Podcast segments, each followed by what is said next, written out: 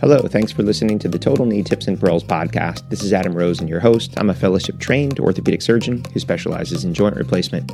In these episodes, I'm going to share with you a lot of my tips and tricks and review classic articles and current implant designs. Thanks for tuning in, and on with the show.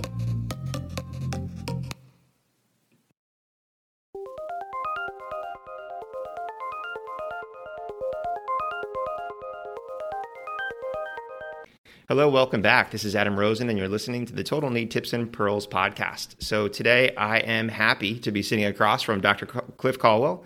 Um, we are here in La Jolla, California, um, at the Scripps Clinic, and it is September 10th, 2021. Um, and he has been uh, gracious enough to sit down and answer some of the questions that I can uh, pick his brain, and hopefully, you'll get a lot of insight from his experience um, in our world. And now we're sitting here. Um, it's been over a year and a half of COVID. Um, we're both in masks. We're socially distant across the table. Um, what do you think of what's going on in the world right now with COVID? Because your son is on the front lines. He's an ER doctor. Yeah, he's uh, he's a chair of uh, emergency medicine at uh, UC San Francisco.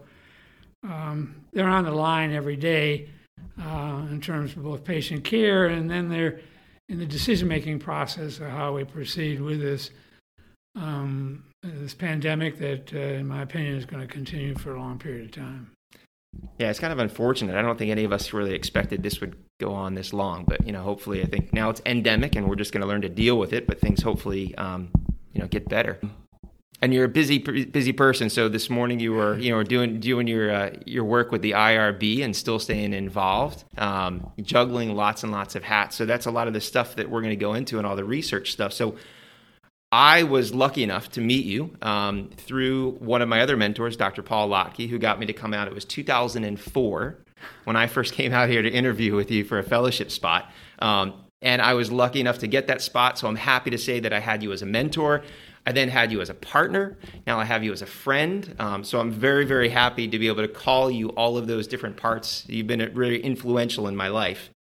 Most of the listeners, I think, that are listening will know you and your name um, and your research and how instrumental you've been in this field of orthopedics. But for the listeners that are not familiar with you, I'm happy to be able to sit down. We're going to share all of your accomplishments and all of your insights for the listeners. Uh, you've been a leading force in orthopedics for decades. You've trained numerous doctors, received multiple awards, produced a ton of research, and helped thousands and thousands of patients. So I think I speak for many people when I say thank you for all of that briefly, uh, you were born in Michigan. You graduated from Williams College. Um, you went to medical school at University of Michigan, where you also did your internship. And then you did your residency at HSS from 1964 to 1967. What was your residency like back then? Well, this was uh, this was a time frame when things were changing in orthopedics. Up till that time, uh, a, a, lot of it concentrated on children's orthopedics, um, Scoliosis was a huge part of our practice. Uh, club foot uh, deformities. A lot of it was children's, and then a lot of it was infections. Um, because we really didn't have good treatment protocols for the most common disease we treat now, um, particularly arthritis. We actually depended upon internists and rheumatologists to take care of most of that, although we got involved as well because nobody treated it well. Uh, nothing that we tried really worked very satisfactory. Early operations were um, partially successful at best. Uh, I did participate in those. Uh, for instance, in hip, it would be cup arthroplasty. Uh, we did a lot of high tibial osteotomies for which patients got moderate relief, and we were delving and trying to get the patient somewhat better, even though these were large operations um, our success rate in terms of overall success was, was not very not not successful, in particular today's standard. We had uh, for cup arthroplasty, which was one of the earliest operations for degenerative arthritis of the hip, in which we just covered the femoral head with Vitallium cup. Um, then at five years, the, uh, the success rate was 40 percent. Mm-hmm. So it really, you, you were dealing with patients preoperatively as well as postoperatively that were not doing well. Um, and so during that period of time began the discoveries of procedures, surgical procedures that were much more effective. And so I was on the sidelines as a resident in training uh, when they did the first total hips and total knees at special surgery. So, I mean, I, yes, I wasn't paramount in making these decisions who got them who didn't and which procedures they got. I just was there uh, as a resident, watching, learning, and realizing that this was in a transition period. I mean, you um, saw all those procedures that now, you know, people almost take for granted and have just changed people's lives worldwide. Unbelievable. I do not, I mean, I'm not operating now, as you know, uh, but the finality of my practice, I wasn't doing one surgical procedure that I learned to do in residency. Wow. Not a single one. So it really is lifelong learning. It's lifelong learning, and, it, and in front of my eyes, the, the results dramatically improved. We went from a subspecialty for which um, we were looking, basically the rest of the medical profession looked down upon us because we had so little to offer, and we've thought about having little in the way of brains, a lot in brawn because we reduce fractures and things of that nature. But this changed in my career to one of the most exciting professions that ever has existed. Yeah, no, it's it's. Uh, I think all of us, you know, are, are, really happy to be able to do this. I mean, even in this this age of of electronic medical records and COVID, where people are distraught with the stuff around them. You know, I don't meet an orthopedic surgeon that still doesn't say, "I love doing what I do, taking care of patients and operating." And I'll actually we'll, we'll get to that in a little bit because I have, I have a couple little um, things that will fit right along with exactly um, what you said there, but you know, if we go on, so after residency, um, you did fellowship training at LA County, and then also two years in the Air Force. How different was that, and what sort of things did you learn there? Well, uh, I want to backtrack uh, a little bit because we had a program um, that was made available through the military.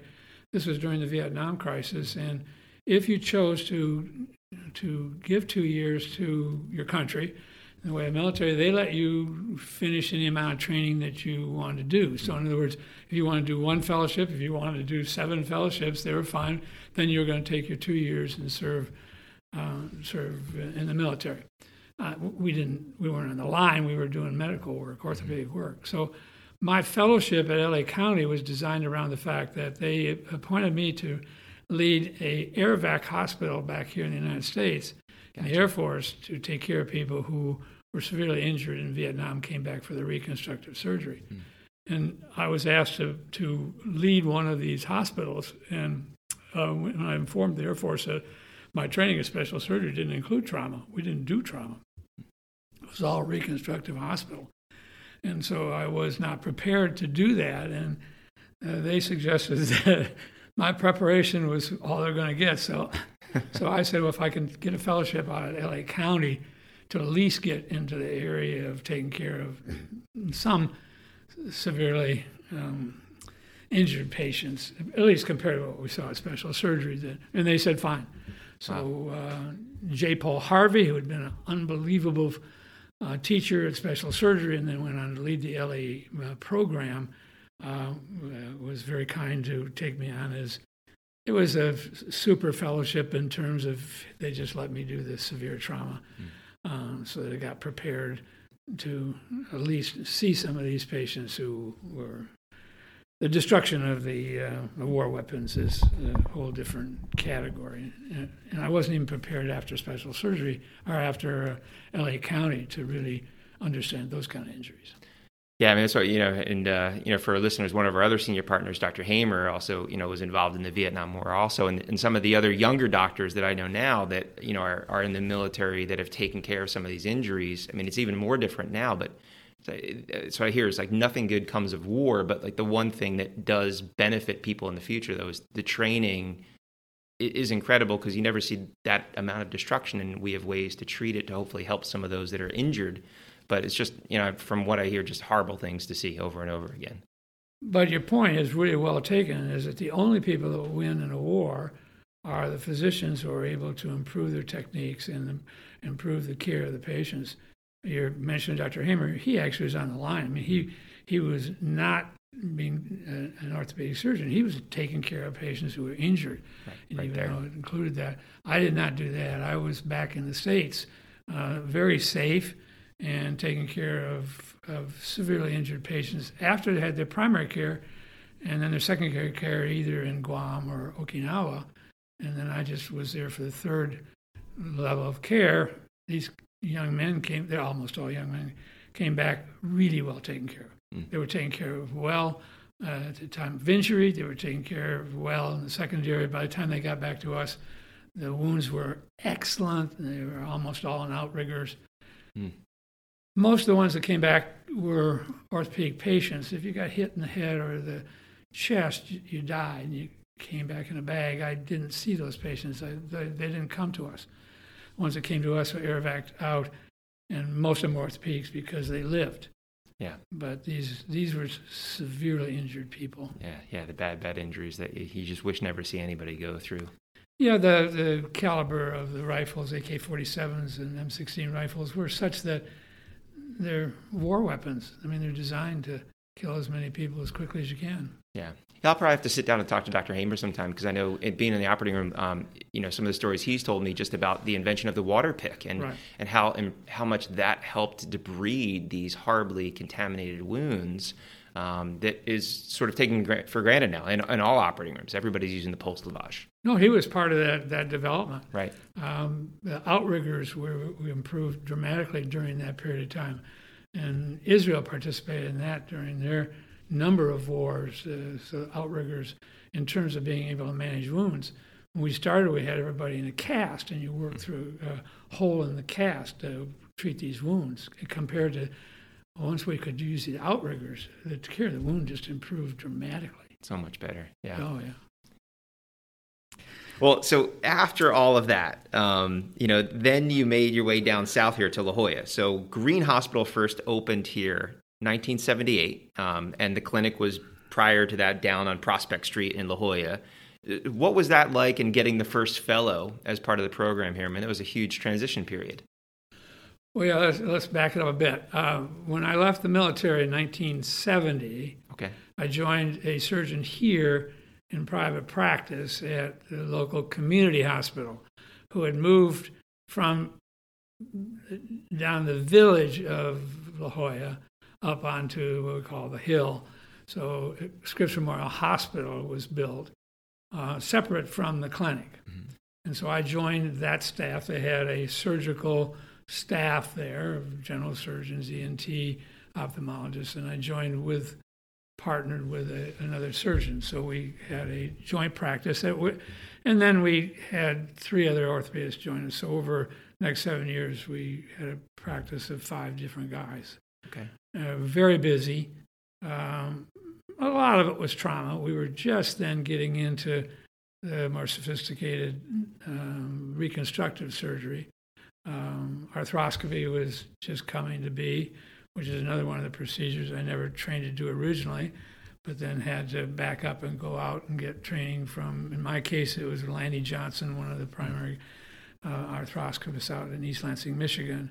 Just a, a, a brilliant surgeon and a personality that was interesting to deal with. Um, uh, really, and, and he's still actually viable and here in San Diego and uh, occasionally uses our laboratory. Oh, that's great. Oh, I didn't Yeah. know that. Yeah, the, the original work in that was done in, in Japan with Watanabe, but those f- people who first went and studied with Watanabe then came back and then they taught the procedures here, for which I went on to spend time with Lanny Johnson in East Lansing. So Oh, excellent, excellent. And then, and and then, because you you were doing surgery down the street here at Memorial when they decided to say, "Hey, we can have our own hospital as part of the clinic." Right. Then Scripps Clinic decided to, because they were expanding and they decided to add surgical services uh, to, uh, to that medical group. So it was all brand new. They brought uh, uh, Dr. Hallenbeck, George Hallenbeck from the Mayo Clinic, but by this time he was the chief of surgery at Alabama, uh, out to, uh, to lead a search for different subspecialties to start a surgical division of Scripps Clinic. Okay. And that happened in 1977. And there was competition for, for that opportunity. um, there were actually two people who were uh, eminently more qualified than I was for the job. Uh, one of them, who had been my mentor in special surgery, went on to get his PhD in immunology, and then went on to uh, to take over Medawar's lab, uh, the Nobel laureate in immunology in in London. Uh, can you imagine when a laboratory depends upon an orthopedic surgeon to run a a lab that uh, won the Nobel Prize? Right. So and who was that? That was uh, Gene Lance. Okay. Uh, a superstar special surgery, and when he came off all that, he decided the last minute he was applying for this job at, at Scripps, and he's a very good friend. And I get a phone call from him. He said, "I've, I've had it with academic medicine. I don't want anything to do with it anymore. I want to go and practice in Owyhee." and that's where he went. Wow. Took his name off the roster of being, but he was. I mean, when you talk about perfectly qualified person. And then there was a physician up at uh, at Irvine who was changing jobs, and he had a good academic credentials and chose, well, he didn't choose, he had during a cardiac uh, issue during his potential transition. So the first two candidates, top candidates, kind of got disqualified themselves. So I got the opportunity to to start that division. Oh, that's great. Yeah. So they so number three, but they saved the best for last. So, and you made it. You, know, just, you made a lasting impression on the world from here. Well, it was a wonderful opportunity. It was one of those unique things that just happened, as nobody can can tell you that's going to happen. But yeah, for me, it was an ideal opportunity. That's great. You know, from that point, I mean, you had a lot of big roles. President of the Western Orthopedic Association 1988, President of the Knee Society 2001, President of AAHKS 2003, and a whole bunch of other leadership roles. What sort of things did you learn from being in those leadership positions? Well, leadership roles come later. I mean, you have to get to that point, um, and and that transition was the exciting part. It's not the, the the leadership is interesting in trying to get accomplished large tasks across large populations in, in terms of large populations of orthopedists. So you have to have gained the respect of people along the way if you're going to have any influence whatsoever. So the process before you get to that uh, area is is where the interesting area came from, because the real excitement for my me personally was uh, I became dissatisfied in just the private practice of orthopedics. Uh, I didn't think we followed our patients well. I thought we took very good care of them. The people that I had with us over in Scripps Memorial Hospital, excellent surgeons, outstanding surgeons. We had no way to follow the patients. We had no idea where they were at one year, six months, two years, five years. And we had, in that setting, really no teaching opportunities. Most of us volunteered to go down to the university to teach with the resident staff and help them. But uh, that was not very efficient use of your time. A lot of driving back and forth. You didn't know the patients. The residents were, you know, unknown to you. So it wasn't a uh, highly satisfactory situation. So we thought two things, or I thought two things in my prior practice. I learned you need to have opportunity to teaching because mm-hmm. you don't want your the things that you've learned to be just go away as soon as you go away. Right. And the second thing is you needed some f- to figure out how to follow up these patients. Mm. Once these operations were done, and we got five-year follow-ups and ten-year follow-ups and success rates out there. You need to know that. If you don't know that, if you just do the operation and then five years later, did that patient come back and have somebody else do them, or how many did you redo, and what was the failure mode, and why did they fail? Uh, can you fix that in the future? So that was the exciting part of starting a, a whole new program. Yes, so for those docs that never see their patients back ever, they think I have a 100% success rate. But, you know, having the registry and having that captured data allows you to really know what works, what doesn't work, what's going well, and what needs to be changed And because you started collecting data right from the get go around here. Right, because that was one of the things that I missed when I realized that we were not gathering that data. Uh, we had no real idea how our long term successes. And early on, we made some significant errors. And what I learned that if you're going to make an error, figure it out soon. Um, one of our early errors was using a titanium head in what's called a DF80 um, total hip procedure. This was developed by special surgery, and no one realized that the wear on titanium was going to be as significant as, as significant as it was. And so, some people using cobalt chrome, and other people using um, uh, titanium, and those of us who used titanium was me. We were failing early. Mm. Uh, with the DF80, we had eight percent failure rate one year. So you, you you need to get on top of that and figure out okay, what happened here? What why are mine failing and the person down the street is not failing? Right. And and and, and so that was also the, one of the exciting parts of starting the registry. Um, so we gained on that, and I also learned that I'm not going to put anything in anybody's body until I've tested it one way or another. So that was the reason to start the laboratory. God, yeah. So it all kind of went down that, that thought process of how do I make sure that I'm doing the right thing and the right person with the right implant. Correct. Because you, I mean, you were instrumental in that. I mean, here I forget now. I know when we sit down with Julie, we talk, but I think now we have I know it's tens of thousands, 30 or 40,000 patients in the database here. We have over 40,000 joint replacements. Yeah, just here at the clinic. Just here at the clinic. You were involved early with the California registry and then the American Joint Registry. I mean, I know that you've always been a big proponent for registry because the U.S. has been so far behind all of these other countries that have these great registries for their entire nation. Do you think that's going to help us in the years to come now that we're capturing that data? Well, it, it should help us. I mean, the whole design of that is to to it's not uh, to say that somebody's a better surgeon or not. It's to find early failure modes. And so if you have a registry, it's going to show up very quickly if, for instance, one implant has a lesser life expectancy. Mm. So you learn it much sooner. You don't have to go through the learning curve and have more people suffer when they don't need to do it. Right. So there are still differences in quality of implants and how you do this operation. Uh, although at this point in time, we're getting in total joint replacements, particularly hip and knee, to a point where the results are pretty good for an awful long period of time. Yeah. So the next step forward, uh, uh, we hope, is going to be biologic. Right. Um, that may or may never come to be um, because it's been a tough nut to crack.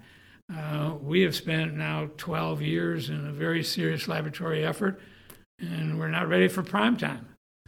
Um, you know, people say, "Oh, well, let's try this and try that." We've tried literally every single thing in the lab that's possible to try. There are people all over the world trying to do the same thing: is to replace the mechanical tools that we're now using with biological tools. And on the other hand, the mechanical tools we're using are absolutely wonderful. Right, they are good. They yeah, because we'll get into that later. I mean, uh, and we can even talk about it now because you and Dr. D'Lima, you've received the CIRM grant. I mean, you're you're working on stem cell research. You know, I keep you know hearing little bits of you know what you guys are doing and coming along. But then on the flip side, in the real world, you got patients that are going to these regenerative places and for five, eight thousand dollars having stem cells injected into their arthritic knees. What do, you, what do you think of that? Is it a safe thing to do? Should those doctors not be allowed to do those procedures? Well, now you're, now you're asking some ethical questions, which mm-hmm. really get quite deep, and I'm, I'm not trying to avoid those, but um, you've taken care of patients long enough to know that they none of them want to have large surgery. Right. Okay. They're smart enough to know that that's not a great idea to have metals and plastics and cements put into their body. Okay? So they're always looking for something that's more conservative, more possible without having to go a surgical procedure. And that happened in my day. It's going to happen, in, it's happening in your day, and it's going to happen forever. Mm-hmm. The people are going to look outside of the normal trend in orthopedics or in medicine in general for the cure. Period. Some so, alternative. The alternative. You can't stop that. Okay. You can stop part of it if it's really not done professionally. Mm-hmm. So that if a person's told we don't have really good data on this, it's still experimental, we can't guarantee any of it. And in my case, I would say if you're going to do that, you ought to do it for a very low cost mm-hmm. because you don't want to get money into the issue of why you're treating the patient. Right. That you're making money off of it. So if you're willing to say, I really want to try stem cells in patients, it's not very risky and I'll do it for nothing or a very small amount just to cover my costs. But if you're doing it as a money making procedure, there's very little data to back up that has any benefit whatsoever. Right. Now, and, and you're, you know, closer than most people looking at stem cells. So the most common question I get from patients every day, though, is should I wait? Should I not have my knee replacement? How soon will that type of stuff be available? You know, a year, a decade? Do you think it's 20 years or longer? I don't think there's any way to, to, to figure that out. I really don't. I mean, we have some things going on in the laboratory right now that are so exciting that it could happen very soon. Hmm. But it hasn't happened, and I can't guarantee it will happen. Hmm. So when somebody says, "When is this going to happen?" I say, "Just at the right time." Yeah. And and maybe that's never. Right. I mean, it's I can't guarantee you that biologics are ever going to replace the quality we can do right now with a standard joint replacement. Yeah, so it's just a hopeful and maybe. Yeah, yeah, yeah hope springs eternal. I like to use this expression that I think I heard somewhere is, but hope is not a plan. Yeah, that works. right. So if you have a resident or a fellow in training and they say, I hope this will happen, then you say, that's fine, but that's not a plan of action. Yeah, it's not a plan. Well, you know, it's funny. It's funny that you bring that up because that one I haven't heard. And you know, and I was I was going to actually ask you a couple of these um, later because I was going to see actually if there were any more. But I'm not sure if you know. But you know, we always talked about there was a bunch of Colwellisms, you know, that floated around here. And, you know, we would enter a patient's room in the morning on rounds and it was always, you know, good, good, good, good morning. Um, and then if we put the acetabular screws in and they weren't flush and they were crooked, you know, he always let us know they were put in cattywampus. Um, occasionally, the weird thing would happen in the operating room, and we'd hear from you know, that you'd been to seven county fairs and you'd never seen anything like that before. And in the OR, though, you would always say, you'd look around at the end of the case and say, What in the world could be better than this? I mean, you really loved what you did there. Uh, any other, you know, little Colwellisms that I left out there? Well, no. Uh, as everyone knows who's been in the operating room, the nurses have um, have names for the surgeons. These are not names that they give directly to the surgeons, but that's who they talk about when they have their lunch. And they have, so everyone has their little niche. Well, uh, the resident to tell you what you're actually called behind your back. So I finally found out what my niche was, which was nitpicker. because the one that you didn't quote is that I think in the operating room, you should do it the same way every time. Yeah. Now, when you change, that's fine. But you don't want to be changing in the middle of a procedure which you know is already successful. You want to be prepared to do it the same way every time and end up at the end of the operation with being very proud of what you ended up doing. Yeah. Might take you longer one day, may take you shorter one day, maybe easier one day, but at the end of the procedure, you ought to be really proud of what you did. Yeah. I mean, and it, it, totally makes sense. I mean, I learned so much of that from you. And when I spent time with Dr. Booth, I mean, and it's in, in my operating room. I mean, they, they know when they come in and train and the, and the techs that work, you know, it's the same way every time. And I try to explain because we may deviate when there is something out of the ordinary and that algorithm has to go that way, but it prevents you missing something like in a knee just you know flipping around the cutting sequence and you forget to look at the posterior condyles and take off the osteophytes but if you can you know replicate that everybody knows the steps we talk about. It's the dance right? The dance of everybody knows which retractors go where and when and it makes no one move faster but it makes the surgery more efficient. Yeah and it's a team effort. What you learn very early is that if you can develop a good team around you you are only the conductor. Mm-hmm. You're not the only person there, and you're not the only one that makes a difference. Yeah. So, having a team that's organized around doing these procedures. So, the specialization issue, not only in orthopedics, which I think at this point in time, I think joint surgeons should be doing joints and spine surgeons should be doing spines because there's enough of us and there's enough specialization that that's what's happened in medicine. It happened my father was in medicine and he was a general surgeon and he did neurosurgery, he did orthopedics, he did chest medicine, mm. vascular surgery. Everything. And everything, okay?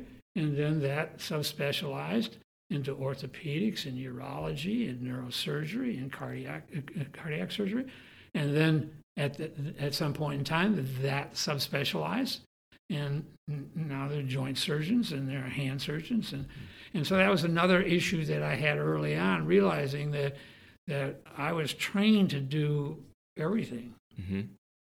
but I couldn't keep up. I couldn't keep up with all the literature on doing everything. I couldn't keep up on the surgical procedures. If I was only going to do one or two spine cases a year, you can't you you can't do a good job doing one or two a year. Right, and the Every technology athlete so knows fast. that you can't. Yeah, you can't be a great athlete and only participate twice a year. Mm-hmm.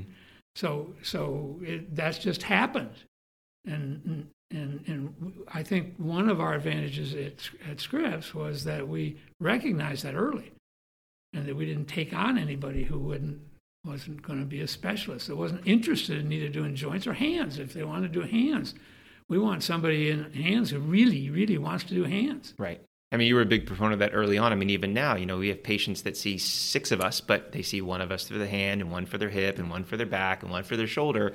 So we can all do it, but we know that our partners do it better and well because they do it all the time. They do it all the time. And, and, and most of this you can get away with patients. Patients actually like to have one doctor. Mm-hmm. They still want their whole family doctor. But if you do it in such a way as to say, this gentleman down two states from me really does it better than I do. Yeah. You'll really like him and you'll get a better. And then they'll do it. And they're happy. Yeah. But you have to be able to say to them, he can do it better than I can do it. And for an orthopedist, that's difficult. Right. I think for most people, you know, admitting that someone's better than them in anything is hard, but right. but but it is important. Yeah. It's important to you know do the right thing for the patient. We've talked about um, you know all the all the leadership roles and things like that. You know, as far as awards, you know, I just I have to say, I mean, it's incredible the numbers of awards that you've received. I mean, just briefly a couple for the listeners if they're not aware. Knee Society Award 1995 for efficacy and safety of enoxaparin. The Nicolas Andry Award in 97 for venothromboembolic disease. Kappa Delta Award in 04 for cartilage injury and chondrocyte apoptosis. The Lifetime Achievement Award in 09 by the International Society of Technology and Arthroplasty um, the Andry Award in 2001 for the lab in a knee in vivo forces, and the Achievement Award in 2017 from the Academy. I mean, that's just a few of them. So I'm, I'm curious um, which of those, and, and I'm, I'm guessing it's the Kappa Delta, but which of those are the ones that you're most um, happy about? And and if you could even tell some of the listeners, I'm not sure they all know about the e-knee. Um, I talked to a lot of people, and some of the younger generation, they're not even aware of the e-knee and, and what you did and learned from the e-knee.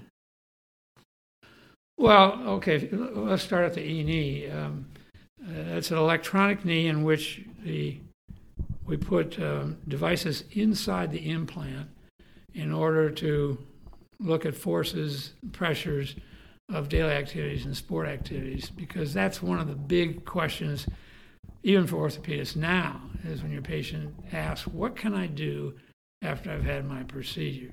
Can I run a marathon? And can I go swimming? Can I do this or do that? And uh, it turns out that if you listen to what orthopedics tell their patients, orthopedic surgeons tell their patients, it's all over the map. It's all over the map. Uh, you know, one will tell them you can ski, but you can't do black diamonds. Mm-hmm. One of them says you can, you know, you, you can run, but you can only run a quarter mile. And, and they have all sorts of different ideas because nobody knows. Mm-hmm.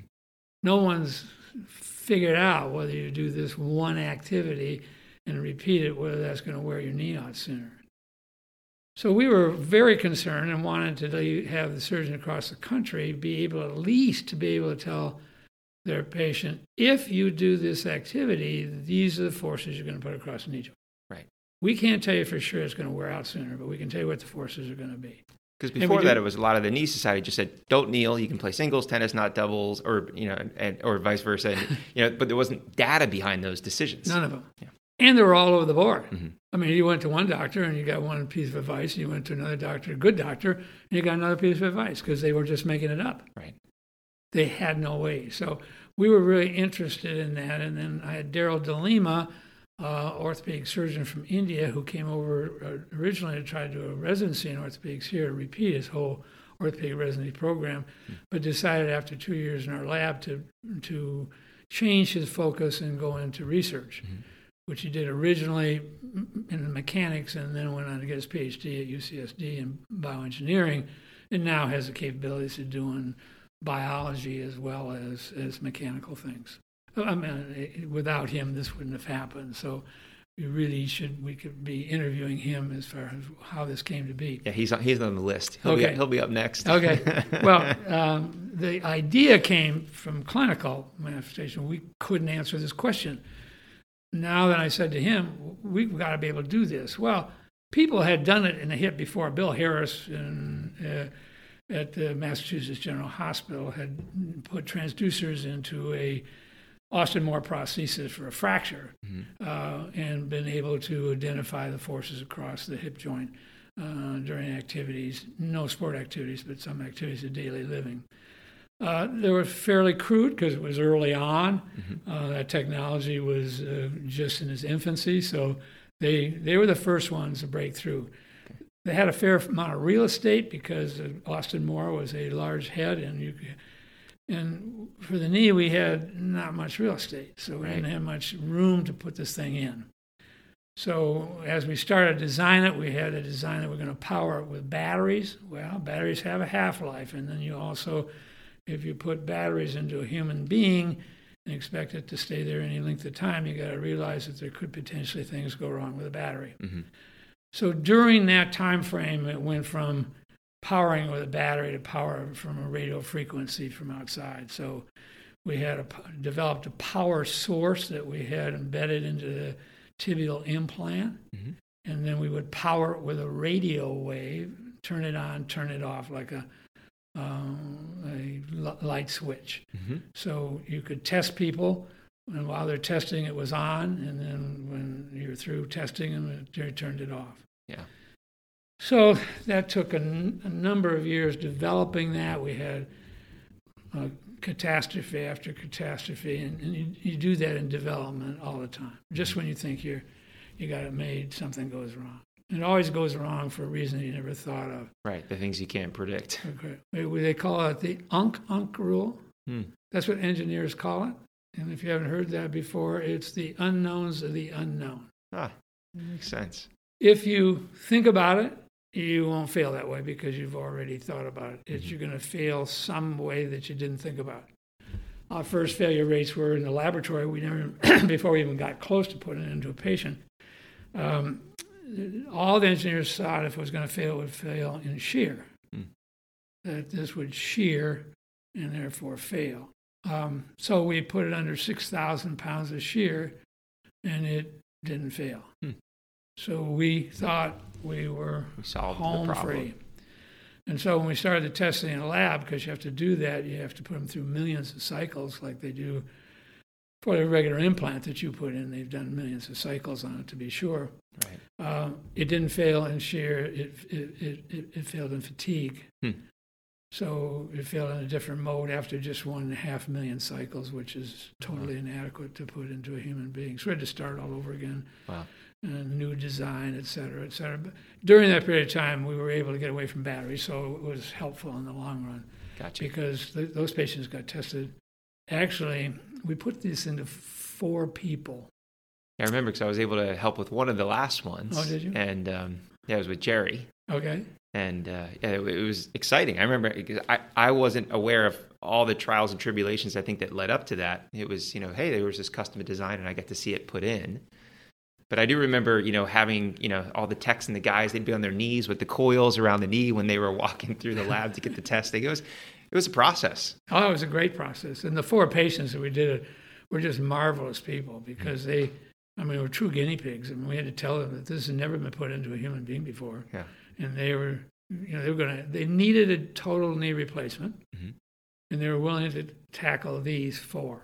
And then the whole process of how you get approval to do that through the FDA, and then there's custom implant kind of things that, so there's all sorts of then regulatory problems that you have to go through to be able to do this. These four patients did it, and they then provided uh, information to the public and to every orthopedic surgeon in the world for years and years and years. Those have been in uh, 25 years. Wow. Yeah, that's incredible. And, and three of them are still alive. Hmm. Uh, one died with his implant in place. We were able to retrieve the implant uh, and be able to use that back in the laboratory again to test it. But I mean, we've done testing all over the United States. Um, put these people on airplanes and go here and there and everywhere. Uh, we worked with NASA to develop exercise programs in space, mm. uh, with the NFL in terms of n- new sod for for play to try to decrease knee injuries. I mean, it's and these these four patients just get on an airplane and go and go through all this testing and do all what we ask them to do and yeah all the further science. Because if i remember i mean all of them had some type of background either engineer or therapist. They all had some type of right. some sort of hold into the science world. Um, but i thought one of the things i was i remember and i forget which patient did it but it was the gait lab up at berkeley with orthotics. And a lot of people oh knee pain and orthotics. And if i remember correctly you guys were not able to show any difference in the forces in the knee in the gait lab with the use of different orthotics?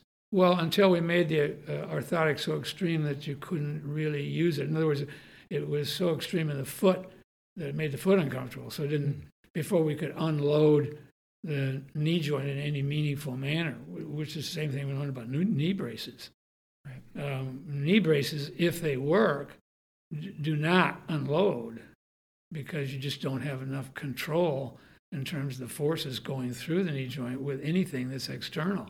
Gotcha. Now, if you want to put pins in people's braces, you may be able to do it, but otherwise, you're working through soft tissue.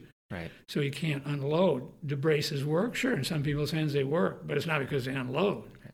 We never were able to do that. Everybody that we could unload uh, uh, hurt the, the, collateral ligament to such a degree they couldn't wear them just because uh, the excessive force you had to put on right. We had joint. to put enough force on to, to try to unload, let's say, the medial joint or lateral joint. We had to put enough force on it the patient couldn't tolerate it. Yeah. Wow. He said, you know, I can't, I, I can't wear this thing. It hurts. Yeah. And that's such a common thing. I mean, the brace market is huge. I mean, I get that every single day where patients, you know, what about the brace? I always love the person that walks in with the Nordstrom's bag and they got the one with the magnets and the one with the hinges and the one with the hole and the one with the straps. you know, you tell them if you don't wear the brace, like it's not for a fracture or ligament rupture, you're not making your knee worse. But, you know, whether or not it's warmth or compression or proprioception or placebo, like if you feel better wearing the brace, wear it. Right. But you're not going to harm yourself by not wearing it for arthritis. No. Yeah. And, and, and I think that's one of the things we were able to show you can't change the forces, but you can. It's okay to say if this helps you. If you wear something in your shoe and your knee pain feels better, do it. Yeah, knock yourself out. Yeah, yeah. right. Do it. I, and you know, so I mean, that's one of the, the, the, arts of it. Is this is not all science. It's mm-hmm. uh, art as well as science. And these are patients it's their bodies and it's their lives. It's not our lives. Yeah, the art of medicine. We just get to practice on them, right? right the practice of medicine. We do. Now, you know, as far as research, I mean, you guys have done so much research. Um, you know, if we talk tribology, um, because you were involved early on with some of the initial ceramic on ceramics, you know about the issues, and everyone's aware now of squeaking. You know, we saw the ceramic failures from some of the earlier designs, and then even the horrible metal on metal failures. So there's a lot of information that we've gleaned from, you know, poly to ceramic to metals. If you had your hip done today, what bearing would you want? Well, I, I, think the bearing issue now is at a point where it's sort of moot. I think we're arguing about things that no longer are terribly important. I would probably have a ceramic on one of the new plastics. Mm-hmm. I, I, think it's the most reliable. But in France, they're still doing ceramic on ceramic, which is the best wearing material. We, we just didn't have our design as well as theirs. Right. I mean, I was a big part of that. I, I, I love the wear characteristics of ceramic on ceramic. And I thought this the plastics were going bad, but at the same time that we went to ceramic on ceramic, they improved the plastics. Right. So while we were going one direction, the plastics people go in another direction, and they they won the battle. Yeah, it improved, and that's why I always felt was like the the issue with metal on metal is the the metal on metal. The idea was creeping forward, and it didn't come to availability until the plastics were already improved. So you put them in, and then we saw these horrible failures. But the ceramics on ceramics that I've revised for other reasons, I mean, it is amazing how normal the tissue looks You go in, it almost looks like the day that you initially put it in. It's so biologically inert. But yeah, the plastics are so good today. I mean, uh, I think almost all, um, and 99% of people I talk to, it's ceramic on poly, ceramic on poly, ceramic on poly. Right, but if you used a cobalt chrome molybdenum alloy for the head, the results are so similar. It's not. I, I don't think you can show much difference. No, I mean it's you know the wear's gotten so much better. I think the big thing is now that the whole idea of even trunnionosis, where you know you wonder how many of we saw the metal on metal articulation failures, but you know you wonder how many of those hips that you know years ago were just not as perfect as all the other hips, you know, and how many of them had some mild trunnionosis that we just didn't know about, so nobody thought of looking for it. Yeah, the quality of the trunnion is, is, is certainly one of the issues today. Mm-hmm. That has to be perfect, right? To, to not get trunnionitis. Yeah, yeah. But it's and we're expecting for a 25, 30 year follow up is is not unquestionable now. Which is the other thing that if you can trace your patients out and they're doing well 25 years, and you're, you're we were still averaging an age category that's in the high 60s we're doing younger people, but we're doing older people. You guys are doing it. Uh, and you, our average, the last time we checked our registry was still 67 years. Yeah. Yeah, I think just, With yeah, the just addition the, of 90 year olds and some 40 year olds. Right. But throw them all together, and the average comes out 67. The big series in the United States that you really respect, Iowa studies, Mm-hmm. our studies that went on and on for 25 years, average life of when we do them 67 years. 67 years. Well, if you take a 67 year and put them on 25 years, right. 60% of them are dead. Right. And if they died with their implant in place, that's that's what your whole goal was. Yeah, he's hopefully never set eyes on this ever again. And it, and it's so nice because you know it's funny because people still ask, you know, well, should I wait? Is there something better coming? It's like you know, I buy anything online at the store, you know, at the car lot that in 20 years with no maintenance is still going to be working probably just fine. I mean, it's hard to find any anything anywhere in the world that works that good. But yeah, yeah, people still want something better. Right. And then we run into the issue of new and improved isn't new and improved until it's old and improved because we've unfortunately had all those failures. Something new technology wise comes out, and then we shortly thereafter find out it didn't work the way that it was supposed to work. Well, that's because there's three categories of people who are all interested in new. The manufacturer is interested in new because he can't sell old product, and he knows that. In his field, you can't sell old product. Right. Okay. So the industry is into new. The surgeon is into new because he doesn't want to be left behind. Mm-hmm. He doesn't want to be thought of as, oh, he isn't uh, at the cutting edge.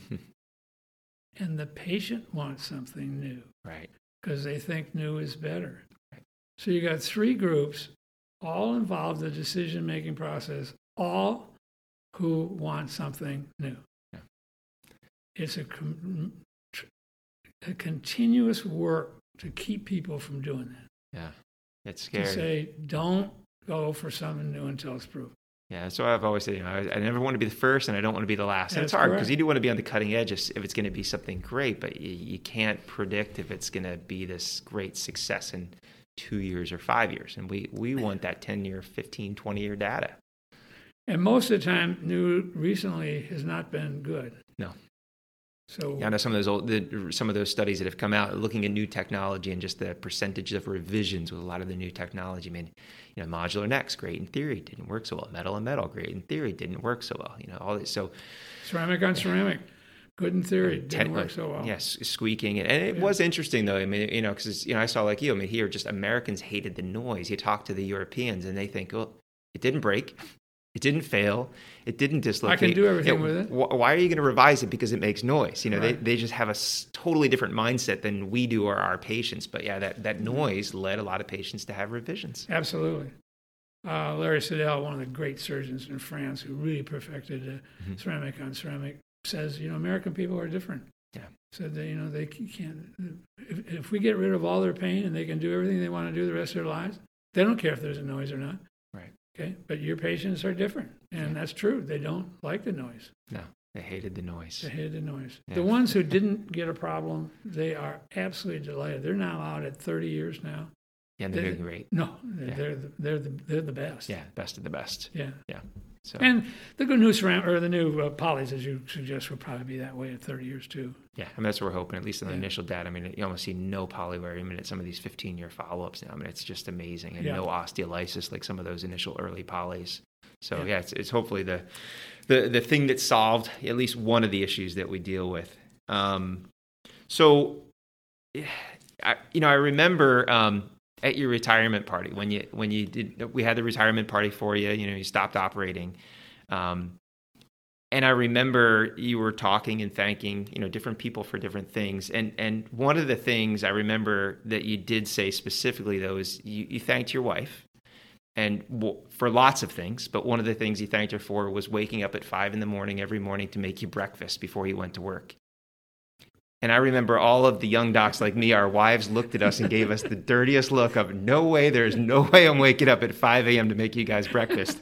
Um, but I mean, uh, our families, uh, when they are you know married to a surgeon and kids have a dad who's a surgeon, I mean, it, it's a burden in a lot of ways. So uh, you know, is there anything that you want to share about you know your family or you know even things for young surgeons that may have significant others or families that are earlier in their career that they could do to you know improve the difficulties that come with being married to a surgeon? Well, yeah, and I think every family has their own set of problems. There- There's no, um, we laughingly said that because my dad was a surgeon, and my mom got up and uh, got him a breakfast before he went to work because she thought that was and that was her responsibility. That was part of being a really a good wife and a family member.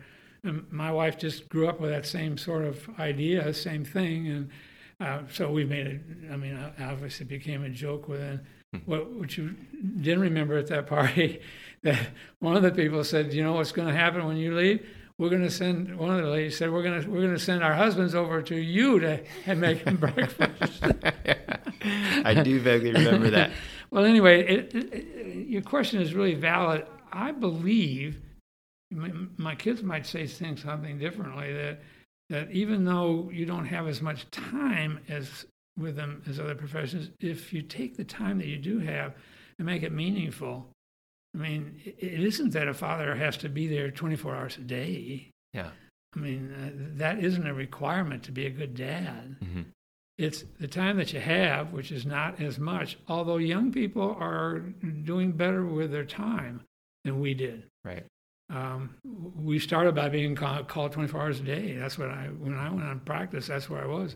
The first 18 days of my practice, I operated every night. Wow. Trauma, all trauma. Yeah.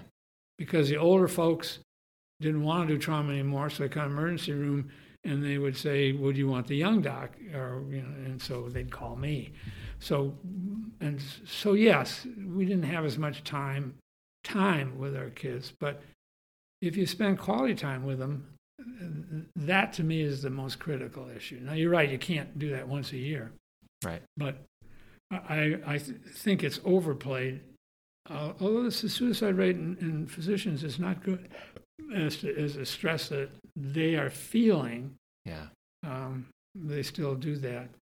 I think that one of the real pushes towards emergency medicine is that they have they work like crazy. My son works really hard when he's there, hmm and then he's off. Right. It's the shift work of, yeah, because, you know, I think all of us as surgeons, I mean, you're not on, but you still get the phone call. You know, your patient's in the ER, you know, someone fell and there's a wound that's draining and you're, you're there 24 7, seven You're days a worried about them all the time. Yeah. No, I agree.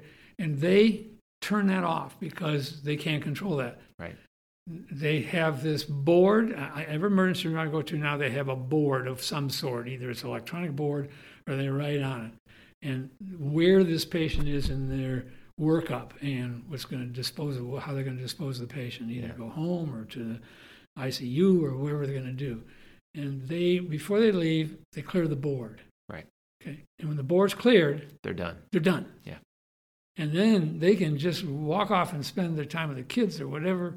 And, and, and that's easier than what we have to do. We have to plan it. Right.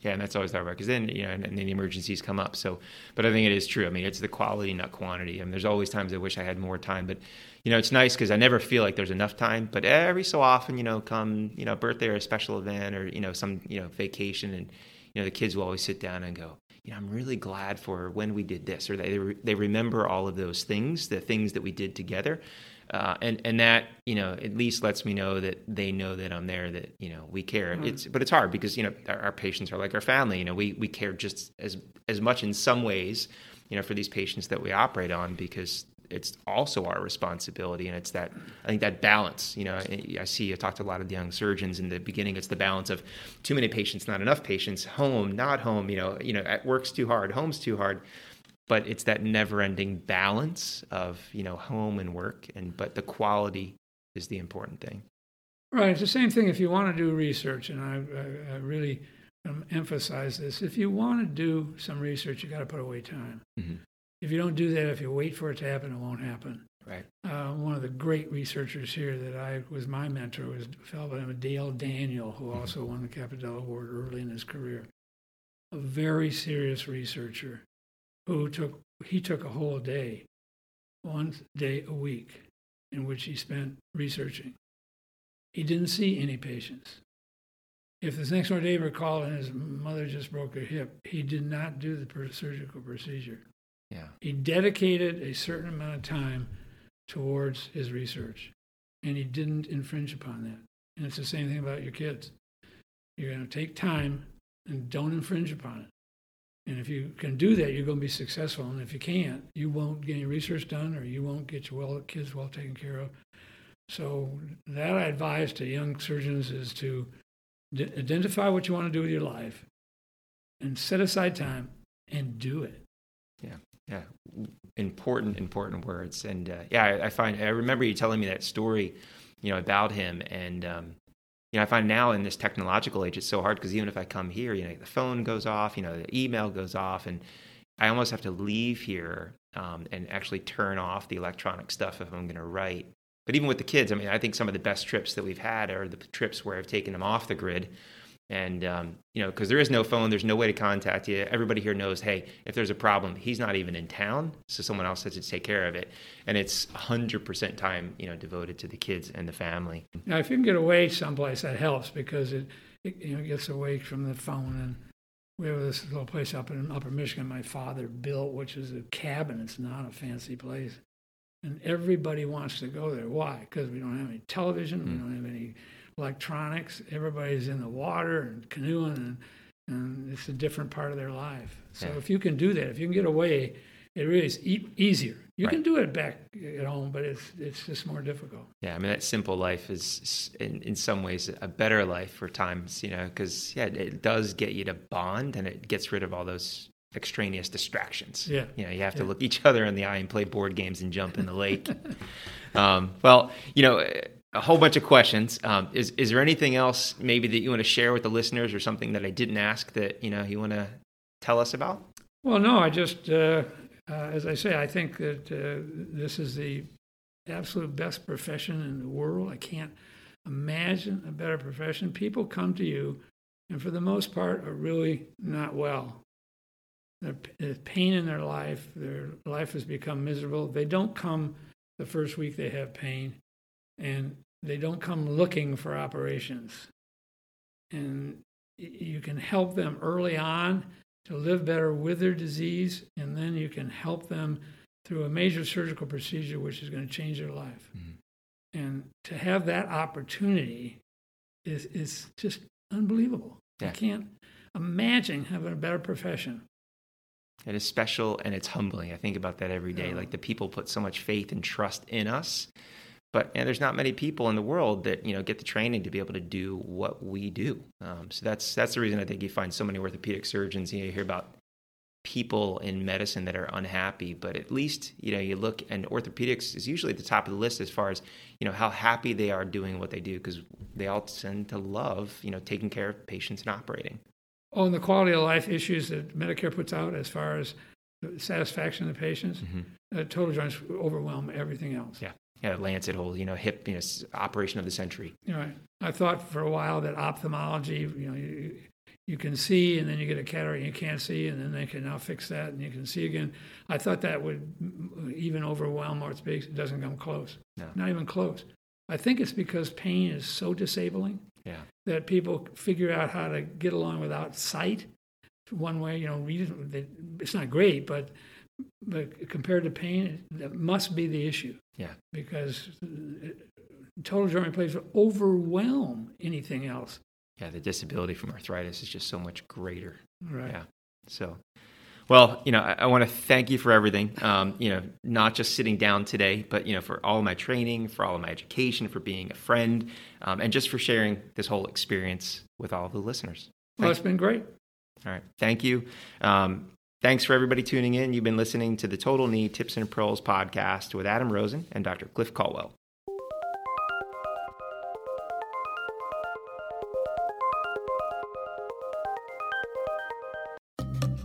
You've been listening to the Total Knee Tips and Pearls podcast. Make sure that you're subscribed so you'll be notified of future episodes. And please take the time to leave a review. It helps other people like you find the show. Until next time, stay safe.